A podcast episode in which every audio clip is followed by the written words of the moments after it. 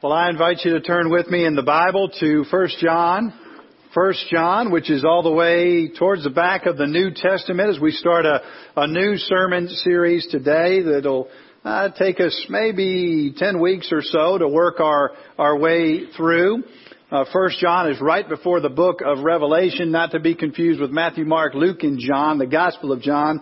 Uh, First John is a smaller book, just five chapters. So those that maybe are uh, still still recovering a little bit from last year's First Samuel series and this year's Second Samuel series, I know we've had about uh, eight weeks of this topical series on knowing and sharing our faith. Uh, don't worry. This is relatively uh, brief uh, material. There's not a whole lot of complicated historical background that we need to know to tackle it. And nevertheless, uh, although it's very challenging, it's, it's not unduly complicated for us as we're going to work our way uh, bit by bit through this book of the scriptures.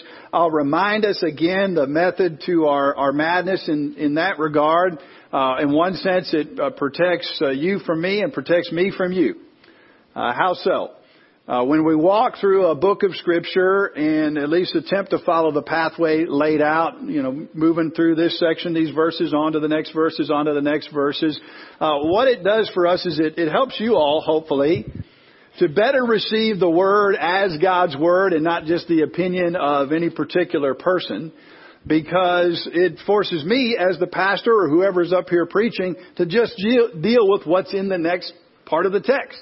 Not just to share my hobby horse or the axe I've got to grind or whatever it is. So that's going to help uh, help you all. In a sense, it works in the reverse too. It protects me from uh, having to be concerned about what I might uh, be called upon in, in God's Word to say, and allows me to have full freedom to just say it. This is what God's Word says, not just what I'm saying. And so it helps all of us in that way, ultimately. And it's not the only way to go through Scripture or to tackle Scripture, but I think it's, in general, a good and helpful and healthy one for us. And that's, that's why we approach it that, uh, that way. So if you want to see the outline of where we're headed and some of the themes in those uh, parts of Scripture. There is a little outline in your worship guide on one of the pages there, maybe 12 or 13, which will show you where we're headed in the upcoming weeks. But I'll tell you the, the simple heading, if you want to keep something in your mind about 1 John, is this. Transforming love. Transforming love. And that's what we're going to see over and over again in each of the sections of 1 John is this concept of transforming love.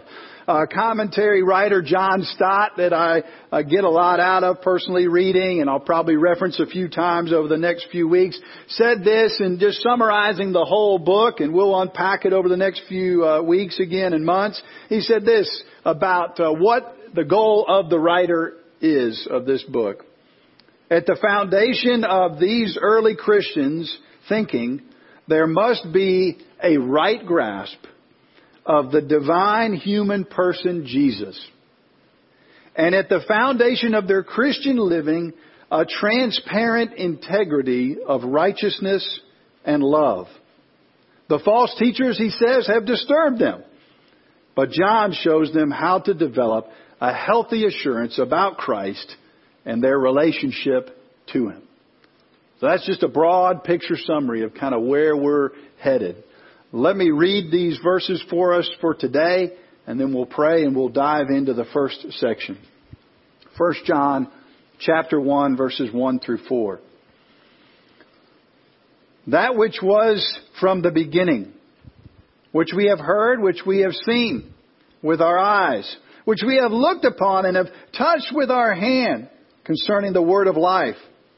The life was made manifest. Manifest just means uh, brought out into the open, demonstrated, shown.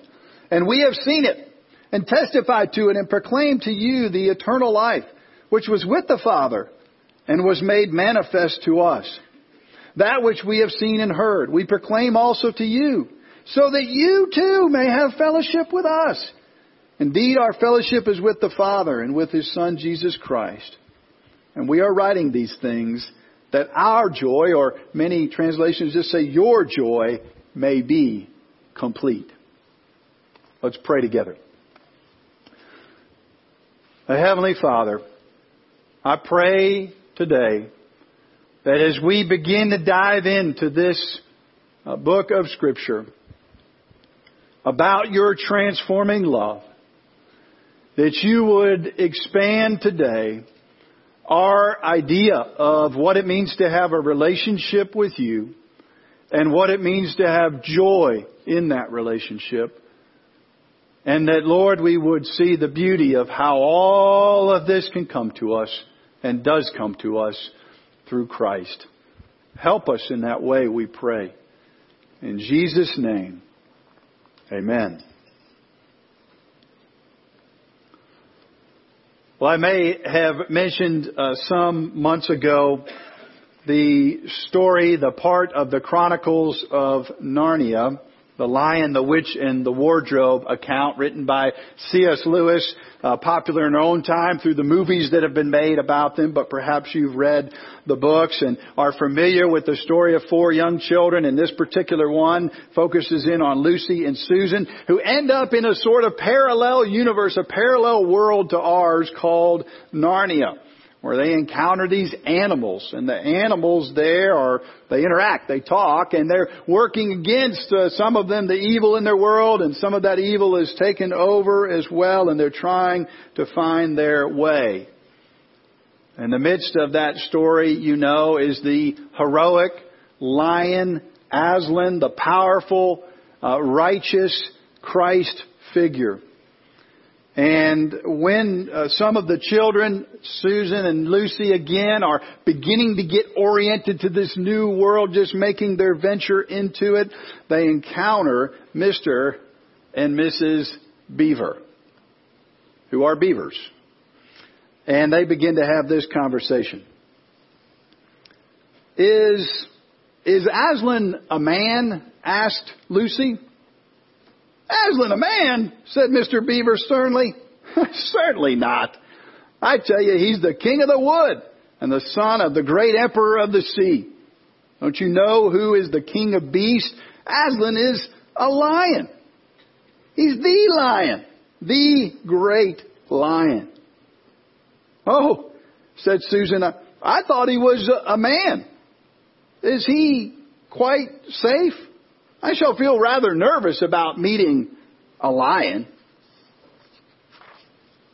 Well, I'll tell you, dearie, said Mrs. Beaver, make no mistake. If there's anyone that can appear before Aslan without their knees knocking, they're either braver than most or just plain silly. Then he isn't safe, said Lucy. Safe, said Mr. Beaver. Don't you hear what Mrs. Beaver tells you? Who said anything about safe? Of course he isn't safe, but he is good. He is good. As we start this book of Scripture about God's transforming love, we should make no mistake about it. Uh, we like the second part of that little heading I've got, love. Transforming sounds nice, right? Positive. Uh, I'm transforming into something wonderful. But transforming involves change. Doesn't leave us the same, does it? And as we walk through this book of First John and even our verses today, we're going to see something that's amazing. And what's amazing is that we can have, you and I and those around us, a relationship with God. We can know God. We can be aware of who God is. We can be growing to understand the person of God. And we can realize that God loves us and knows us and cares for us, even speaks to us through His Word and is intimate with us. But we shouldn't make any mistake about it. That's a privilege to be able to enter into that relationship, but that, in, that entering into relationship is going to involve transformation. It's going to involve God working in our lives. God desiring to see transformation happen for us for our good. He wants to see us grow. He wants to see us develop. And so as we look at these verses today, and it even introduces the idea of this, this word, this eternal life that's been revealed, this one Christ and the message, and the beauty of that, how we can receive it, how it's revealed to us, and we can enter into it. we should realize right off the bat that we're entering into a relationship that is going to bring us hopefully great joy, but it's also not going to leave us the same. It's not going to leave us right where we are.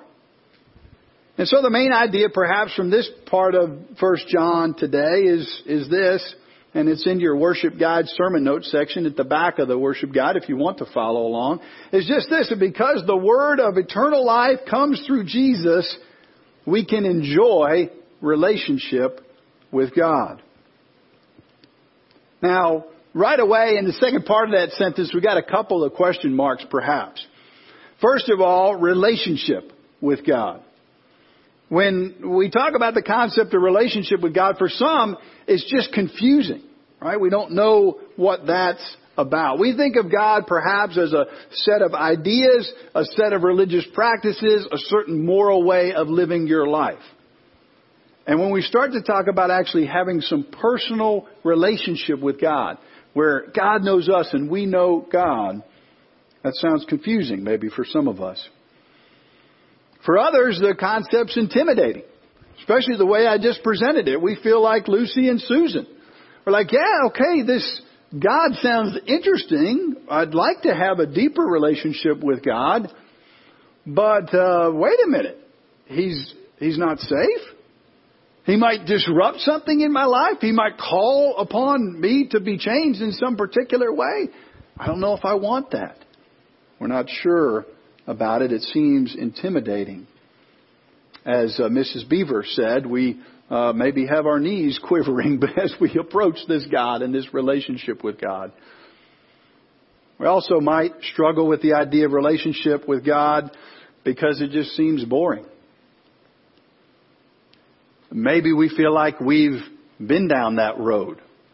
We have tried to experience more of a transforming relationship with God and we don't know what happens along the way.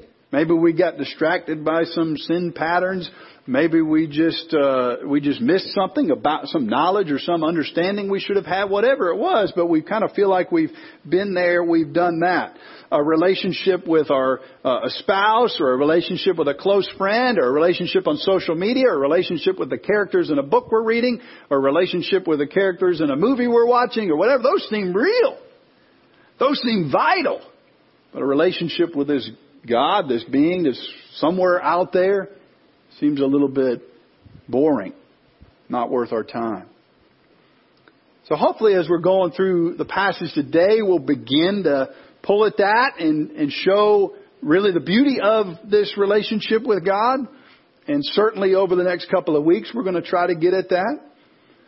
The, the, the second thing that we wrestle with right off the bat in these verses is, I, said the, the goal here, because of the word of eternal life comes through Jesus, we can enjoy relationship with God. That's an interesting word, enjoy. Uh, you look at the situations that are going on perhaps in your life and my life today, and there are a lot of things out there chipping away at joy. Chipping away at joy. Uh, I'm not talking about sort of surface happiness, right? We get a little bit of happiness when our, if our team won yesterday. We get a little bit of a happiness, I guess you'd say. We get some, some new thing or enjoy some nice meal or have a nice conversation with friends. So those, those things bring us happiness. I'm talking though about joy, something that's deep seated, that's down at the core of who we are, that's the working of God and delight in who God is. So uh, when we talk about joy, it's hard for us to, to really grab hold of that. When our uh, political scene isn't working out the way we think it should, maybe right now. When our sports team isn't doing so well. When our kids are struggling. When we wish we had kids that would struggle. When we're out of sorts with our group of friends at school or in the neighborhood when we don't like the way we look, when our marriage isn't satisfying, when we're going through a divorce, when we're struggling financially, when we're wrestling with sin problems, all of those things, right? I'm not making those up. We can all, as we even go down through that list, think about how those things just seem to cut at our happiness in life and they beckon for us to find joy. Something beyond just the surface that we can be grounded in and have satisfaction and delight even as those things come and go, right? Even as they pass by. And amazingly, the Bible offers that, tells us we can have that through Christ and through relationship with Him. So let's take a look at what these verses have to say about that. And if you turn with me uh, then to verse 1 of chapter 1 of 1 John, and then at the same time, turn back to the book of John. Maybe in future weeks we'll have an extended conversation about who wrote 1 John and whether it was John. But I'm going to go on the radical, crazy assumption that it is the same person. So that's where I'm going with it. There's a lot of ink spilled over that conversation. So if you want to talk a little bit more about that, or if I have time in future weeks, maybe we'll hash it out. But go back, so keep one finger there in 1 John, and then look at the first chapter of the Gospel of John, Matthew, Mark, Luke, and John. And I want to kind of read these together because, uh, one, it makes it sort of plain that these are the same uh, authors, and two, they're talking about some of the same themes and unpacking them a little bit more. So look at John chapter 1 first, where it says this. It says, In the beginning was the Word. The Word is kind of, as we're going to see, this is the pre-existent Christ who's going to become flesh. But uh, it, at the beginning here, it just says was the Word. And when it says in the beginning, it's supposed to it's supposed to take us all the way back to Genesis, like the beginning, the start of all things. In the beginning was the Word. The Word was with God. The Word was God. And He was in the beginning with God. All things were made through Him, and without Him was not anything made that was made. In Him was life. Life was the light of men. The light shines in the darkness, and the darkness has not overcome it. And it tells us how John came and uh, shared about the message. And then it goes on in verse 9. You jump down there with me. The true light, which enlightens everyone, was coming into the world. Amazing. Coming into the world. And he was in the world, and the world was made through him, yet the world did not know him. He came to his own. His own people did not receive him. But to all did who receive him, who believed in his name, he gave the right to become children of God. And in verse 14, it tells us a little bit more. The Word became flesh and dwelt among us, and we have seen his glory. Glory as of the only Son from the Father, full of grace and of truth. And when you put that together with 1 John chapter 1, so turn over there now, it helps us. It says there, that which was from the beginning.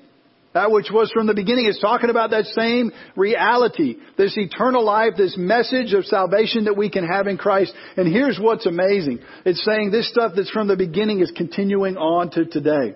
We talk about it at, at this way sometimes. Uh, this analogy of the acorn to the oak tree. You think about an oak tree, and it's big and expansive and you can see it and it uh, has shade to it and branches and so forth. It's grown huge. In a sense though, everything that's in that oak tree was present in the acorn. Just like if you look all the way back at the beginning of scripture and you see Adam and Eve in the garden and God even providing for them as they sin and as they fall. And then you look across the scope of the whole Old Testament and you see this constant theme of God's people in God's place under God's plan of rule and blessing. And you see it coming into the New Testament and Jesus comes and, and talks about who God's people are going to be and that He's the place that they will dwell. And He's the source of rule and blessing. And then you look even past all of this into Revelation and we see eternal life where all of God's people will be gathered in heaven, God's place, His heavenly kingdom under God's perfect rule and blessing. We see this theme carrying on through. So uh, John is telling us from the beginning, he's saying, look all the way back, go all the way back to the beginning of the story, that which was from the beginning. And of course, this has been brought to fruition through Christ we just read in John chapter 1. So the first thing we see is this relationship is something that's revealed and it goes all the way back. This idea of God working in this way. And then look at verse 1 and see just how it's revealed.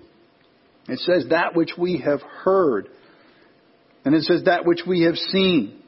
We've looked at, we've touched. Then look at uh, verse 2. It says, and we have seen it.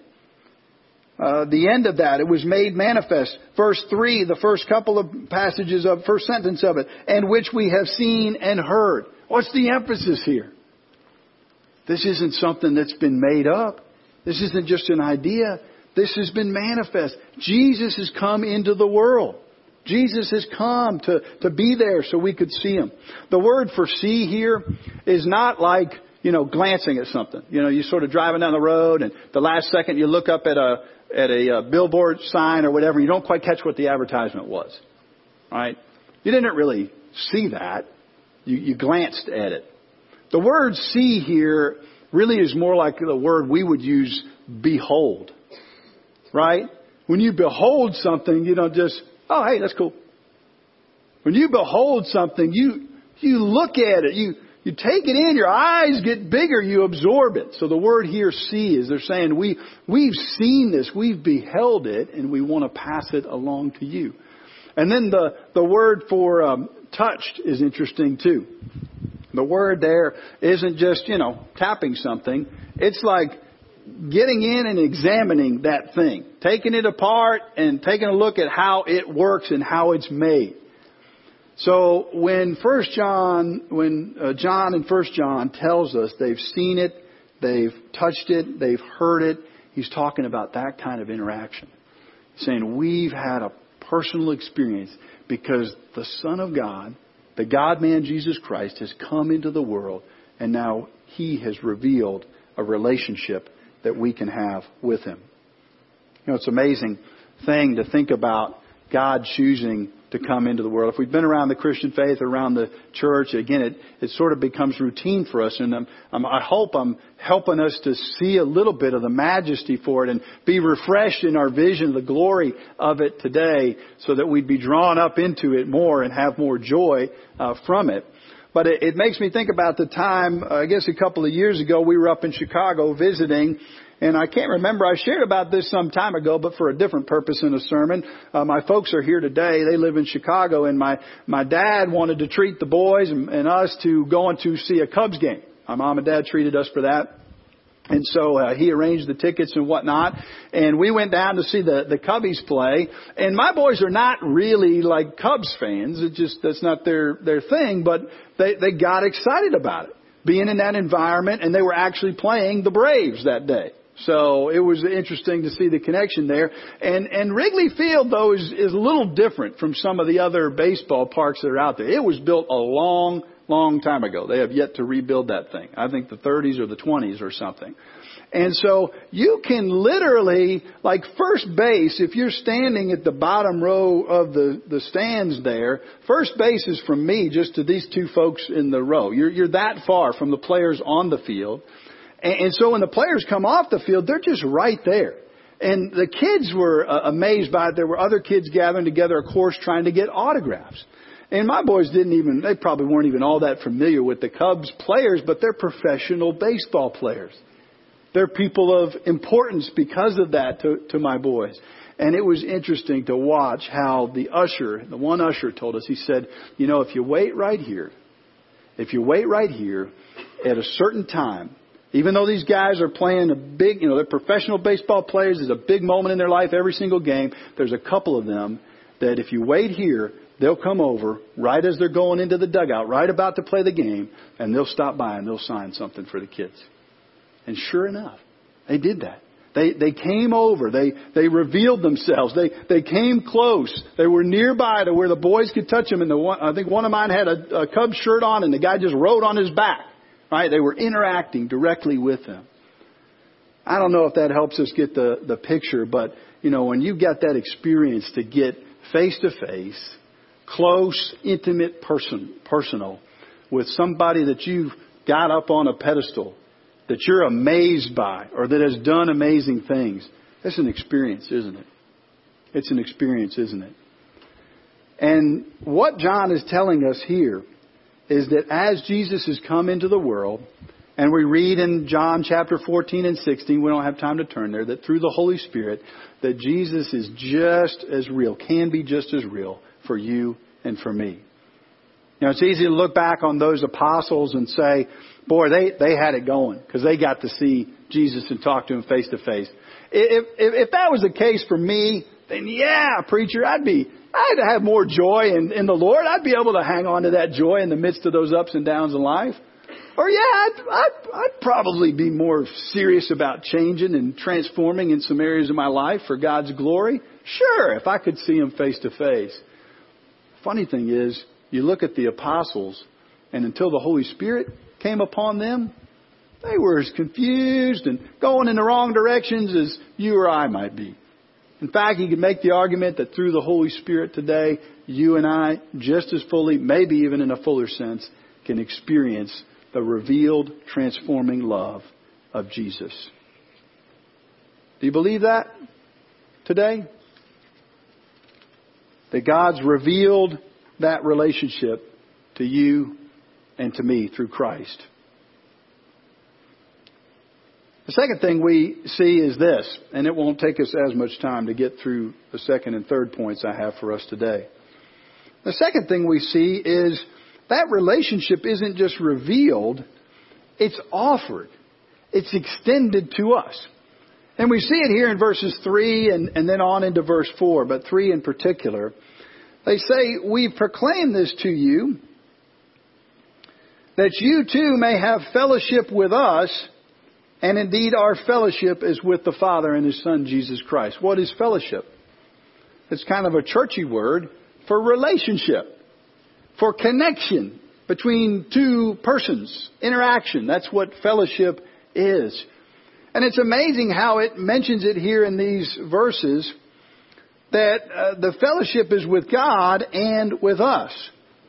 You know, our relationship with God is the same way, isn't it? We, in a sense, have this vertical relationship with the Lord. We're interacting and know Him, but then we also experience that relationship and are strengthened in it horizontal with one another. That's what the church body is about. Uh, we could uh, put it uh, this way that if we're experiencing only fellowship with one another and we're feeling like our relationship with God is kind of, our fellowship with God is sort of slack, it's not really growing, then, then maybe uh, there's a reason for that. Maybe we need more connection with other believers. We're not having that connection to fuel that. And maybe some of us, we have, feel like we've got this connection with the Lord, but the relationship with one another is lacking.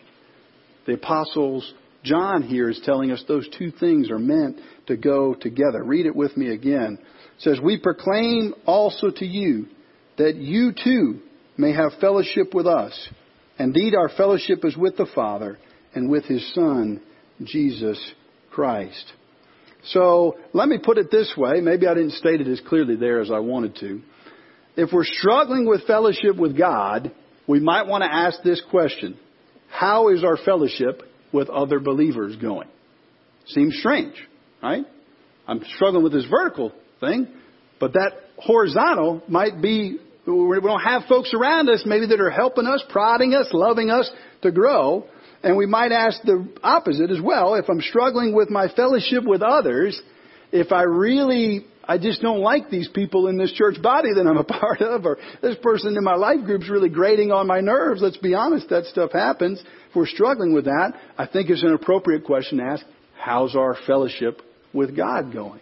The two things connect together. They're linked in an uh, important way. And the apostle John is telling us that right from the beginning.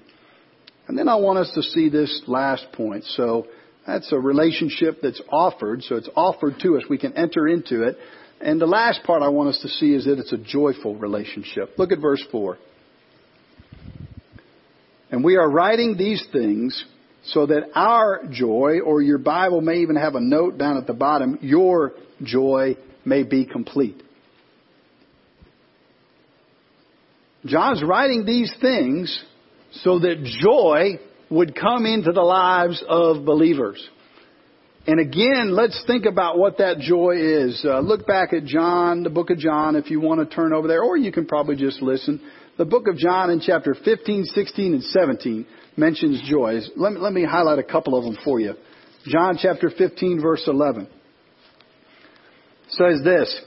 This is all Jesus talking. You know, if you if you look at your your, your Bible and it's got the the pink writing, the red letter writing. You know, John 15 is just a solid page of of uh, pink or red. It says in verse uh, 11 this, These things I have spoken to you, Jesus said, that my joy may be in you and that your joy may be full. So he's saying a couple of things. One, through this revealed relationship that's then offered to us, we can have joy in our lives. And then he's also saying that that joy could be there, but it might not be as full as it should be or could be. So it's something that we ought to pursue, having greater joy through Christ. Verse Uh, 24 of chapter 16 says this. Again, Jesus speaking, he says, Until now, you have asked nothing in my name. Ask and you will receive. We like, let's stop right there. We, we like that. Jesus is going to give us stuff. We can ask Him and He's going to give us great stuff. He's God. He's going to work. He's got power. What does He say? And I'm not saying Jesus won't give us other things as we ask Him, but what is His priority? He says, ask and you'll receive that your joy may be full. Okay? I don't know about you, but that list I read earlier about the things that are going on in the world and the things that are going on in our lives that, you know, chip away at our joy, they aren't just concepts. They aren't just ideas. I experiencing I experience those. You experience those things on a day to day basis. And I don't know about you, but I find myself in the shifting winds and the shifting sands of where I root my happiness and how elusive that is, wanting something much more solid, wanting to be grounded more. And when I find that I'm uh, disrupted, pushed off of my focus, and discouraged in a place of frustration, a lot of times it's probably because instead of pursuing deep joy in the core of who I am in relationship with Jesus Christ, I've been pursuing happiness in just the passing things of this life. One more verse and then we'll close. Chapter 17, verse 13. This is Jesus' high priestly prayer. So it's all a big prayer for us today, really, his church. He says, But now I am coming to you. These things I speak in the world that they may have my joy fulfilled in themselves. What a encapsulation of the first four verses of 1 John. Now I'm coming to you. Jesus come into the world revealed. I want to encourage us today to think about where are we in this joy thing. And if we're finding that we're rather lost on where to get our joy from, or we find we're lacking joy significantly, let me encourage us to really think about this relationship with Christ and what it looks like to have that relationship. We've been talking about it really the last eight weeks, knowing and sharing our faith, so we've got the framework for it. Uh, because that's why Jesus came into the world. He came into the world so you and I could have that relationship and have great joy. Let's pray together. Oh, Heavenly Father, we thank you that uh, you have not left us in a situation of uh, lostness or confusion. Uh, certainly haven't left us in a situation of discouragement. But through Christ, through the beauty of His person, the eternal life in Him revealed, that you have come and presented yourself in a way that we can, in a sense, see and taste, experience, enter into. And so I pray, Lord, that you would break through whatever barriers there are in each of our lives. That we'd be able to break through into deeper relationship with you. That as we walk through the book of First John, we'd be given us a bigger picture, a deeper understanding of what that relationship looks like. And then, Father, that as we grow in that, that you would give us true and full joy. In Jesus' name, amen.